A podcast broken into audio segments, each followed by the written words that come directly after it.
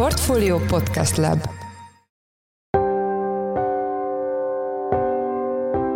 Mindenkit üdvözlünk, sziasztok! Ez a Checklist a Portfolio podcastja május 11-én csütörtökön. Az adás első részében arról lesz szó, hogy döntött a kormány a kamatstop meghosszabbításáról. Ezzel párhuzamosan azt is bejelentették, hogy meddig maradhat egészen biztosan érvényben ez az intézkedés. Elképzelhető, hogy mondjuk januárban megszűnik a kamatstop, de a hitelnek a, a legutóbbi fordulónapja az mondjuk mostanában volt, vagy mostanában van, tehát így 2023 májusában és nem a 10% körüli bubort fogják figyelembe venni a törlesztő részlet meghatározása során, hanem nyilvánvalóan az adott hitelnek a legutóbbi fordulónapján figyelembe vett buborszintet, és ez pedig lehet 15-16 százalék. Vendégünk Palkó István, a portfólió vezető pénzügyi elemzője. A második részben arról lesz szó, hogy az OTP, amely az elmúlt 10 évben több mint egy tucat pénzintézetet felvásárolt, kisebbeket, nagyobbakat, sokszor a könyv szerinti értéknél is alacsonyabb vételárat fizetett. Hogy ez hogy lehetséges, arról Nagy Viktor, lapunk vezető részvényelemzője beszél majd. Én Szász Péter vagyok, a Portfolio Podcast Lab szerkesztője, ez pedig a checklist május 11-én. Fontos bejelentést tett a csütörtöki kormányinfon Gulyás Gergely miniszterelnökséget vezető miniszter. Azt mondta, hogy a kamat stop addig marad, amíg a jegybanki alapkamat nem lesz egy számjegyű, és mivel ehhez az inflációnak is egy számjegyűnek kell lennie, ami pedig év végére várható, a kamatstop is velünk marad még sokáig. Itt van velünk a telefonban Palkó István, lapunk pénzügyi vezető elemzője. Szia! Szervusz Péter, köszöntöm a hallgatóinkat. Az első kérdésem, egy kicsit tekintsünk vissza, hogy mióta tartak a mastop, és mik a tapasztalatok ezzel kapcsolatban. Meglehetősen sokakat érint a kamatstop, hiszen több mint 300 ezer változó, illetve legfeljebb 5 éves kamatperiódussal rendelkező jelzálók hitelnek az adósa, illetve az ő családjaik vannak benne, valamint több tízezer vállalkozás, de a potenciálisan érintett lakosság, illetve KKV hitelállománynak csak a 20-30 százaléka van ténylegesen benne a kamatstopban, hiszen most már a hiteleknek a jelentős része az fix kamatozású.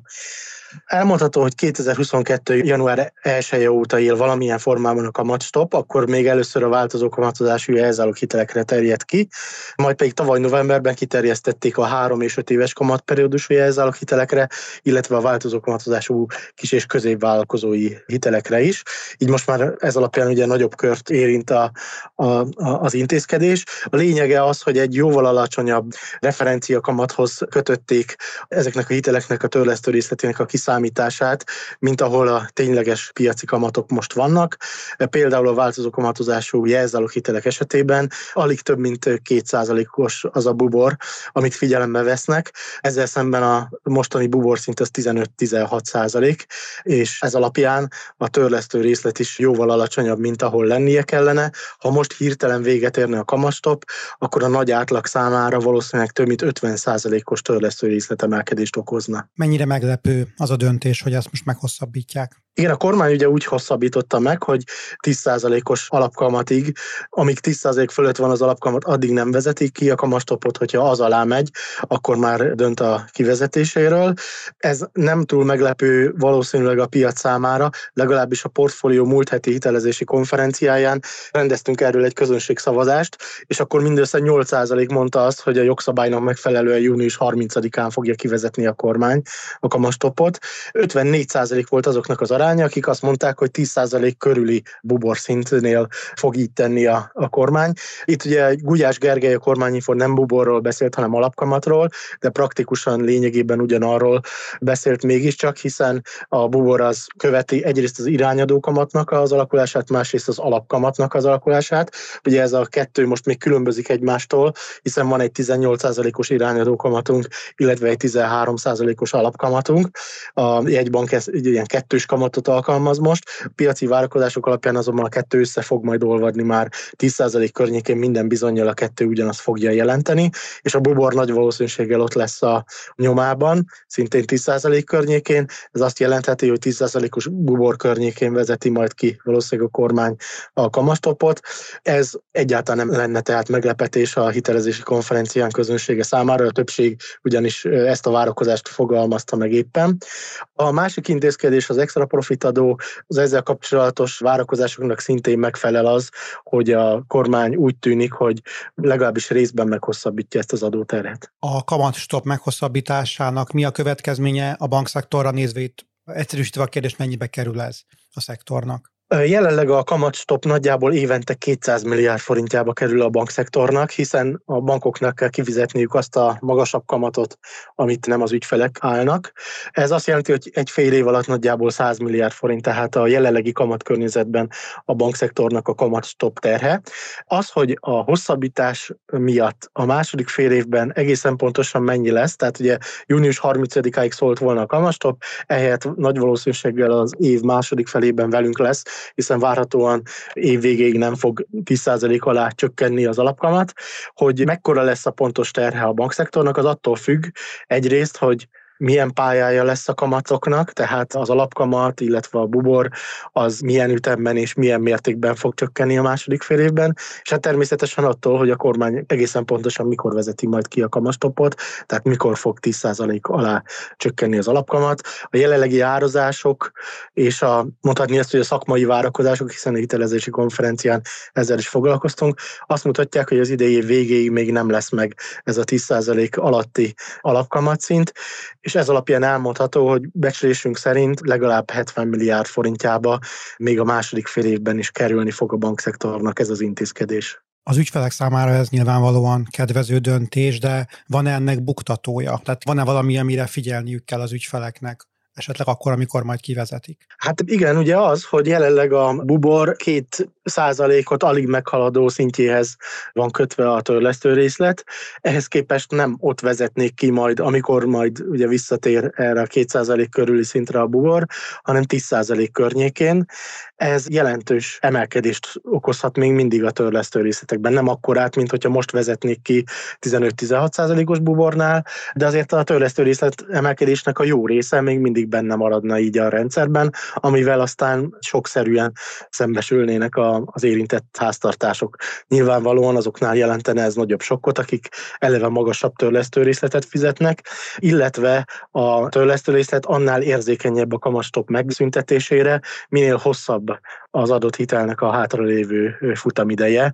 Így számolódik ugyanis az annuitás szerint a törlesztő részlet. Amire kifejezetten figyelni érdemes, vagy, vagy emlékeztetném a hallgatóinkat, hogy Isten igazából az, hogy mennyivel fog nőni a részlet a kamastok kivezetését követően, nem attól függ, hogy a kormány hol vezeti ki a kamastopot, milyen buborszint mellett, hanem attól, hogy az adott hitel esetében mikor volt a fordulónap. Ad abszurdum elképzelhető, hogy mondjuk januárban megszűnik a kamatstop, de a hitelnek a, a legutóbbi fordulónapja az mondjuk mostanában volt, vagy mostanában van, tehát így 2023 májusában, és nem a 10% körüli bubor fogják figyelembe venni a törlesztő részlet meghatározása során, hanem nyilvánvalóan az adott hitelnek a legutóbbi fordulónapján figyelembe vett buborszintet, és ez pedig lehet 15-16 az erre felszámolt kamatfelárral, mert ugye minden hitel esetében a referencia kamat fölött van még egy 2-3% pontos kamatfelár is, ezzel együtt pedig akár ad abszurdum elérheti a 18-19% ot a hitelnek a kamatszintje, még a kamat kamatstop kivezetését követően is. Tehát elképzelhető, hogy egyes háztartásokat bizony egy jelentős kamat sok, vagy jelentős törlesztőrészet sok fog érni, még akkor is, amikor már egy 10% körüli bubor szint mellett fogja kivezetni a kormány a kamastop intézkedést. Korábban egy fél mondattal említést tettél az extra profitadók hatájának meghosszabbításáról.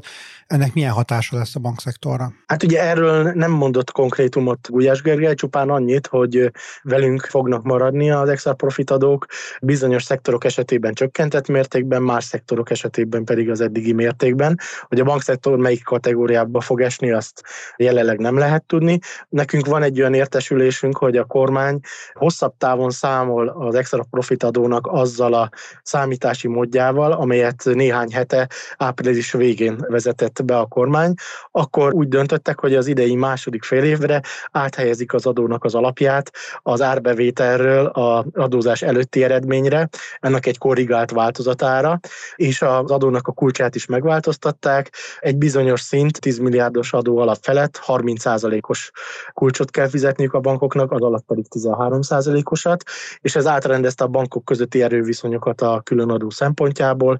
Az OTP banknak például a eddigihez képest csökkent a adóterhelése, döntően külföldi tulajdonú bankoknak pedig jelentősen emelkedett az adóterhelése, és úgy tudjuk, hogy a kormányban azzal számolnak, hogy 2024-től is valamiképp ezen új számítási mód alapján számolják a különadót, de hogy csökkentett mértékben tehát ebbe a kategóriába fog esni a bankszektor, vagy az ő esetében fenntartják egy teljes mértékben az eddigi adóterhelés, netán még növelik is, azt nem lehet tudni. Minden esetre a hitelezés konferenciának a közönsége nagyon nagy arányban azt mondta, hogy nem számít arra, hogy jelentősen csökkenteni fogja a bankszektor extra profitadóját a kormány. Köszönjük szépen az elmúlt percekben Palkó Istvánnal, a portfólió vezető pénzügyi elemzőjével beszélgettünk. Köszönjük, hogy a rendelkezésünkre álltál. Szia! És köszönöm a figyelmet, sziasztok! Az OTP tavaly rekord profitot ért el, amiben szerepet játszik egy egyszeri nagy tétel, ez pedig azért érdekes, mert a bank az elmúlt tíz évben több mint egy tucat kisebb-nagyobb pénzintézetet vásárolt fel a régióban, ráadásul többet a könyv szerinti értékénél is olcsóbban, de vajon kinek jó ez? Itt van velünk a telefonban Nagy Viktor, lapunk vezető részvényelemzője. Szia! Szia, üdvözlöm a hallgatókat! Az tény, hogy az OTP igen aktív volt az elmúlt években az akvizíciók terén. Összetudod nagyjából foglalni, hogy melyek voltak a legnagyobb felvásárlásai? Igen, az OTP nagyon aktív volt ezen a piacon, hiszen rengeteg lehetőséget látott. Mi az a mozgatórugó, ami miatt egy bank felvásárlásokat kezdeményez, például még nincsen jelen az adott piacon és szeretne, vagy pedig már jelen van, de az üzemméret az még nem megfelelő, tehát a piaci részesedését szeretné növelni, és ezt nem évek alatt organikusan, hanem mondjuk egy lépésben, egy felvásárláson keresztül. Ezt csinálta az OTP gyakorlatilag az elmúlt években, és hát 2014 óta 14 pénzintézetet vásárolt meg a régióban. Ezek közül messze a legnagyobb az, amit idén februárban zárt le a bank. Ez a Nova KBM nevű szlovén pénzintézet, amely a második legnagyobb szlovén bank és amelynek a megvásárlásával az OTP már az ötödik országban lesz piacvezető. Ennek a banknak a könyv szerint értéke közel 1 milliárd euró, vagyis jelenlegi árfolyamon közel 370 milliárd forint, tehát ez messze a legnagyobb volt, de szintén nagynak számít az az Ipoteka Bank, amelyet Üzbegisztánban vásárolt meg az OTP. Ennek a könyv szerint értéke 192 milliárd forint, tehát ez is egy kifejezetten nagy bank. A helyi bankpiacon egyébként egy közepesnek számító pénzintézet 8,5%-os részesedéssel, de összességében ez is a nagyobbak közé tartozik azok közül, amiket az OTP felvásárolt, és aztán van még egy Splitska Bank, 146 milliárd forintos könyv szerinti értékkel, amelyet a Sogentől vásárolt meg Horvátország Magyarországban az OTP, vagy akár mondhatnánk a szintén Sogentől megvásárolt Express bankot Bulgáriában, tehát több pénzintézet is volt, ami kiemelkedő méretű, azok közül, amiket az OTP megvásárolt az elmúlt években. Az egész régióra jellemző az, hogy koncentrálódnak a bankok, tehát csak az OTP vagy az OTP-n kívül mások is vásárolnak föl kisebb-nagyobb pénzintézeteket? Így van, egyértelműen jellemző ez. Mondjuk az OTP az kiemelkedik a felvásárlók közül, de jellemző az, hogy egy kifejezetten pergő felvásárlási piaca van a régiós bankszektor, szektornak. Évente átlagosan egy 15 körüli tranzakció az, ami megvalósul az elmúlt évek számai alapján, és hát, mint az előbb is említettem, az OTP az kifejezetten kiemelkedik ebből a banki felvásárlók mezőnyéből. 2017 és 2022 között 8 felvásárlást hajtott végre az OTP, és a sorban második NLB, illetve a Raiffeisen csak négyet, négyet a régióban, és olyan szereplők vannak még ezen a listán, mint a KBC, az Erste, az Eurobank, amelyek három-három tranzakciót hajtottak végre. Tehát még egyszer az OTP kiemelkedik ebből a mezőnyből, rendkívül sok felvásárlást hajtottak végre. Ezek egy részét egyébként 7 darab pénzintézetnek a felvásárlását a Soggenhez köthetjük, ugyanis a francia bank az kivonul gyakorlatilag a régióból, és egymás után adta el az érdekeltségeit, ami az OTP-nek azért is volt izgalmas, mert hogy ezeken a piacokon jellemzően már jelen volt az OTP, de a piaci részesedése még nem volt megfelelő méretű, ráadásul minél több felvásárlást hajtanak végre, annál olajozottabban működik ez az egész, az integrációja ezeknek a pénzintézeteknek annál gyorsabb, tehát az OTP nagyon sokat tanult ebben a folyamatban, és végül számos pénzintézetet tudott megszerezni. Írt a témában egy cikket, ahol olyan kifejezéseket használsz, mint a badwill és goodwill. Elmagyaráznál, hogy ez mit jelent? Igen, tehát a goodwill az akkor keletkezik, amikor egy vállalat megvásárol egy másik vállalatot, és többet fizet érte, mint annak a megvásárolt vállalatnak a könyv szerinti értéke.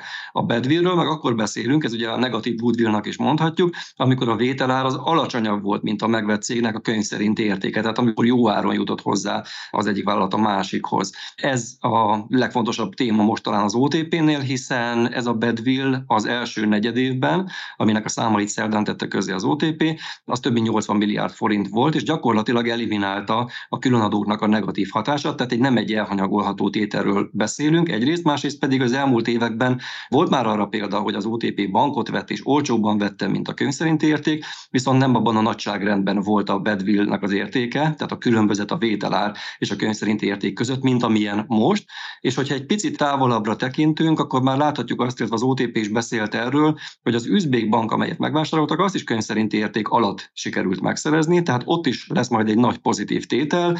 Vélhetően a második vagy a harmadik negyed évben jelentkezik majd ez, tehát még mindenképpen idén, és az is egy komoly tétel, ez 200 millió euróról beszélünk. Miért jó az eladónak, az eladók részvényeseinek, hogyha könyv szerinti érték alatt adják el mondjuk a bankjukat? Hát ugye itt a mozgatórugó az eladók részéről a régióban egyértelműen az, hogy már akár mondja évek óta jelen vannak a helyi bankpiacon, de nem sikerült eredményeket elérni, érdemben nem tudták a piaci részesedésüket növelni, és nem tudják hatékonyan működtetni ezeket a pénzintézeteket. Tehát van abban logika, hogy egy eladó könyv szerint érték alatt értékesít, nem kell ahhoz feltétlenül egy rossz banknak lennie, elég csak, hogyha egy olyan pénzintézet, amelynek az üzemmérete nem éri el a megfelelő mértéket. Tehát ilyen szempontból az eladónak és a vevőnek is jár a pozitívumokkal ez a tranzakció. Azt lehet tudni, hogy a bankok az elmúlt időszakban leárazódtak, vagy felárazódtak, vagy hogyha most kéne meghatározni egy bank értékét, akkor jellemzően hogyan alakul a részvényárfolyam és a könyv szerinti érték, vagy az az érték, amiért esetleg eladó sorba kerülhet egy ilyen pénzintézet. Hát, ha te kifejezésedet használjam, leértékelődtek a bankok. Egyértelműen egy komoly átárazódás volt az elmúlt években, és ennek nagyon sok, nagyon sok tényező áll e mögött.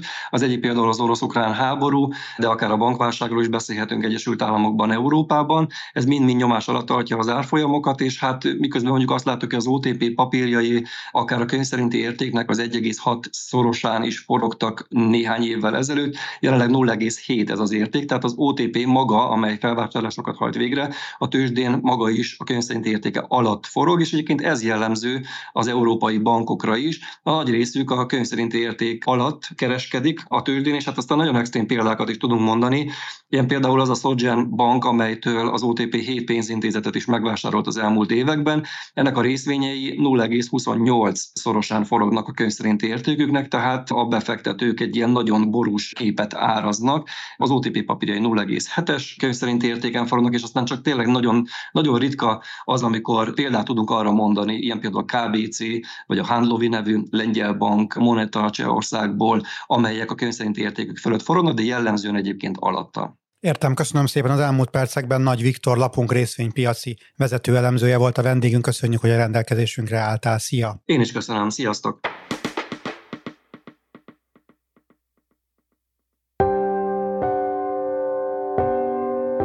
Ez volt már a Checklist, a Portfólió munkanapokon megjelenő podcastje.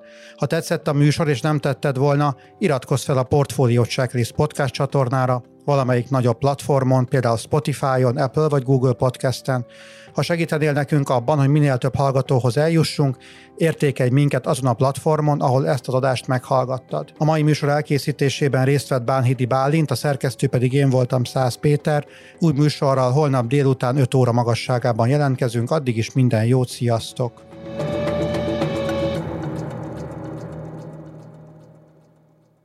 Reklám következik.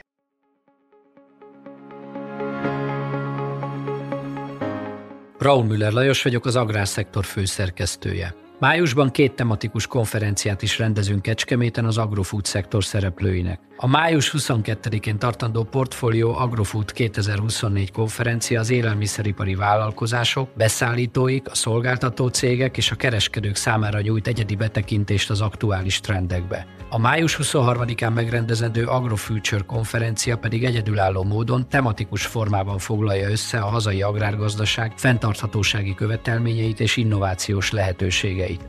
Jöjjön elő is, részletek és jegyek a portfolio.hu per rendezvények oldalon.